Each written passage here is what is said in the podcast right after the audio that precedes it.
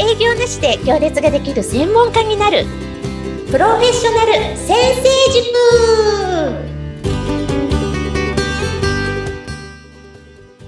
こんにちは。自走組織育成コンサルタントの星住です。アシスタントの加藤淳です。よろしくお願いします。よろしくお願いしますはい、えー、先週まではですね、えー、ジョイントベンチャーについてお話しいただいたんですけれども、今週はちょっと違う角度でご質問いただいてます。はい。えー、ご紹介します。いつも楽しく聞いています。星さんは幼少期に否定されて育って自己肯定感が低かったという話を以前にされていました。でも今はとても明るくて自分らしい人生を歩まれている感じがします。私も自己肯定感を上げたいのですが、自信がありません。どうしたら自己肯定感を上げることができますか？セラピスト森美幸さんからご質問いただきました。森美幸さん、ご質問ありがとうございます。自己肯定感、課題ですよね。まあ、私自身もフェーズはね、どんどんと変化してきているんですけど、今でも課題です。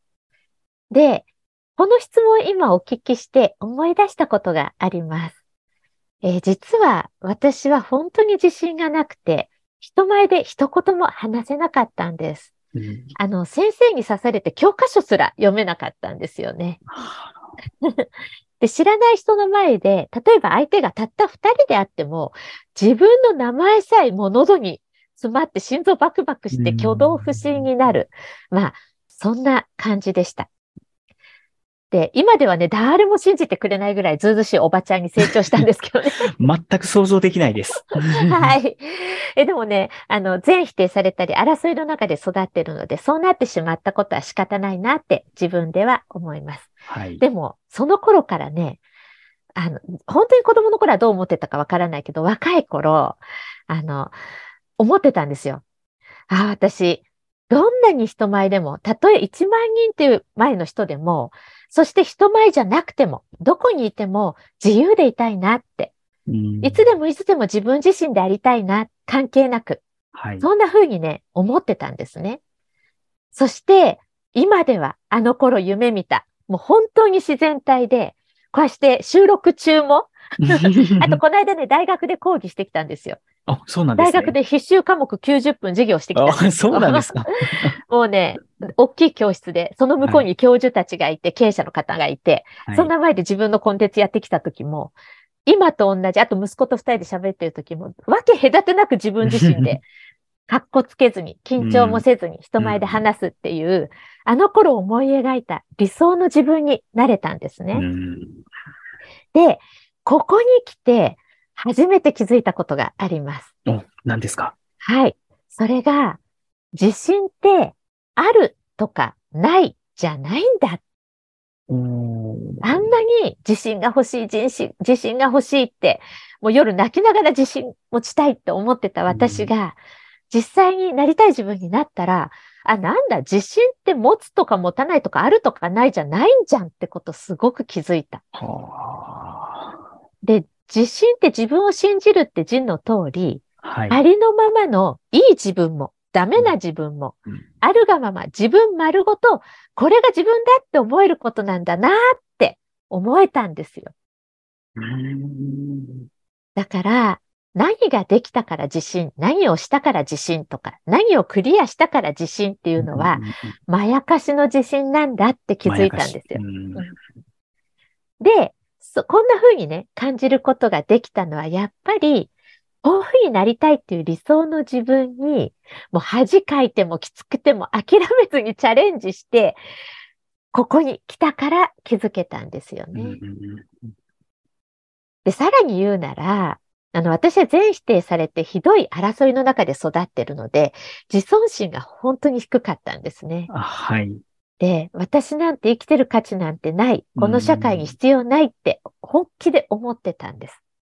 でそんな私でも、そんな環境でも、理想のこうなりたいなって自分があって、そこにチャレンジしようと思ってる時点で、ちゃんと自尊心があったんだって、今は思います。はい。はい。その頃はちっとも思えないですよ。当時は思えない。でも、振り返るとそう感じられるんですよね。なので、みゆきさんも自己肯定感上げたいって今思えてるなら、もうすでにそれだけで自尊心や自己肯定感を持ってる、その種をしっかり持ってるんだと思うんです。だからその気持ちに素直に、恥かいても痛い思いをしても諦めずに、うん、うん、ここが私のアホゆえ。諦めちゃう。諦めちゃう。アホだからね、このアホアホパワーをお裾分けしたいんですけど。そうですね。この放送で届けていきたいですね。届けたいですね。ね僕最後に笑うのはアホなんだと。で、理想の自分に向かって、理想はほら人によって違うじゃん。こんなかっこいい私になりたいって人もいるし、ねうん、私は自然体な自分になりたい。うん、人によって違って、それはもう人それぞれ何でもいいので、自分のなりたい自分に向かって努力してみてください。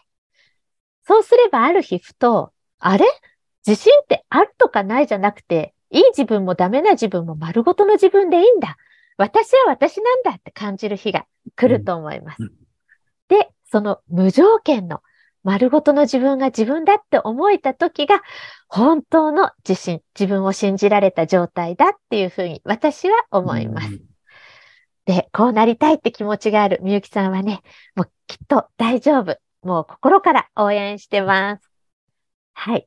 ということで、なんか答えになってたんですかね？加藤さんから何か質問ありますか？追加で。ああ、ちょっといくつか質問させていただきたいんですけれども、はい。本当に今の星さんからは自己肯定感が低かったっていうのは想像が全くできないんですけど、でもお話の中でたくさんそういう自己肯定感が低かった時代のことも聞いているので、すごく分かったんですけれども、どうだろうな。今、自己肯定感が低くて悩んでる人、それこそ本当に生きていきたくないなって思ってる方に向けて、うん、なんか伝えたいこととかって他にあったりしますか？重くなっちゃう感じです、ね、いや、重くないですね。私も実際に10歳の時に自殺を試みまして、このしゃ、なんかあの、何かショックなことがあってではなく、本当に社会に必要ないなっていう理由で、あの、今生きてるので自殺未遂なんですけど、その時は本気だったので私は自殺だと思ってるんですが、はい、運よく生きることができて、本当に生きててよかったなって心から思います。だから、その頃の私に今の私が伝えたいことですよね。今の質問は多分ね。で、ねうん、であの、この間もね、大学の授業で言ってきたんですよ。昔の私に伝えたいことはって言って、その時出てきた言葉が、なんだっけな。その時もね、出てきたんですよね。今の私がその頃の、あ、思い出しました。自分の感覚をもっと信じていいよって。例えば、社会が嫌って思ったらそれでいいんですよ。だって本人がそう思ってるんだから、それが自分にとっては正しい。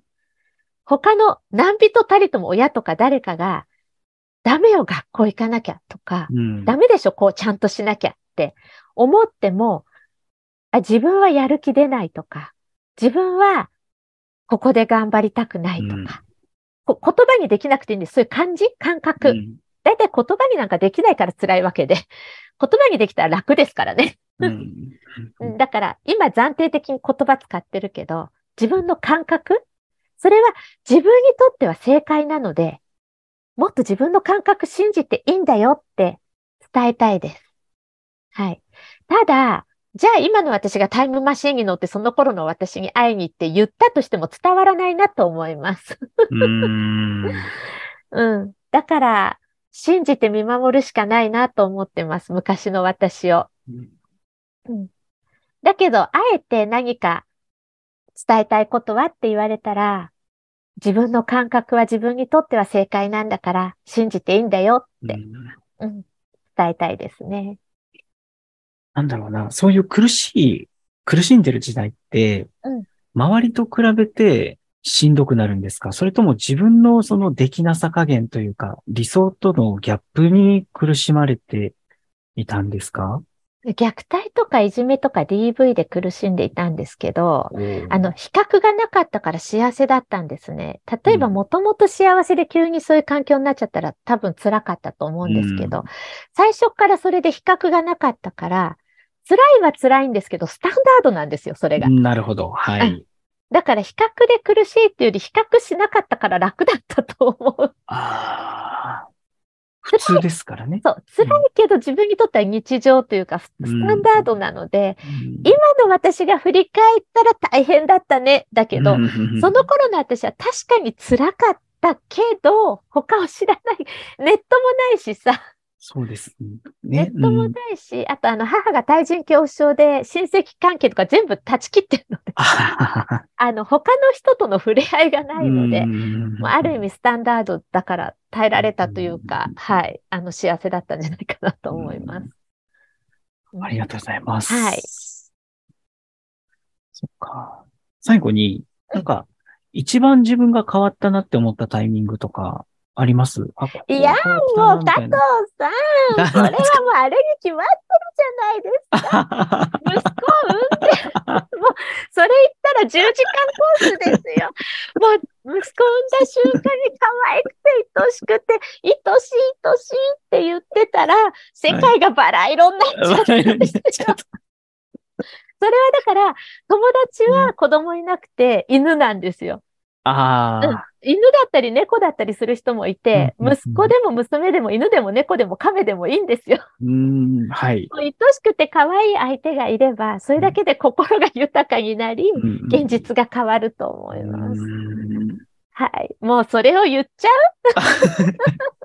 ちょっとこれ広げたら本当にあの、収録が終わらなくなってしまうので、う。はい。今顔が変わったでしょ？変わりましたね。そう、画面をちょっとね、お見せできないのがあれですけど、多分この声の温度感で、この表情が伝わってると思います。はい。親バカです。もっとね、あのーその家族のことだったりとか、息子さんとの関わり方っていうのも、また別の回ではい深掘りしていけたら嬉しいですね。はい。ぜひぜはいひです。ありがとうございます。うんでは、今日はこの辺で終了とさせていただきたいと思います。はい。ありがとうございました。今週もありがとうございました。はいまた来週もぜひお聞きください。はい。お願いします。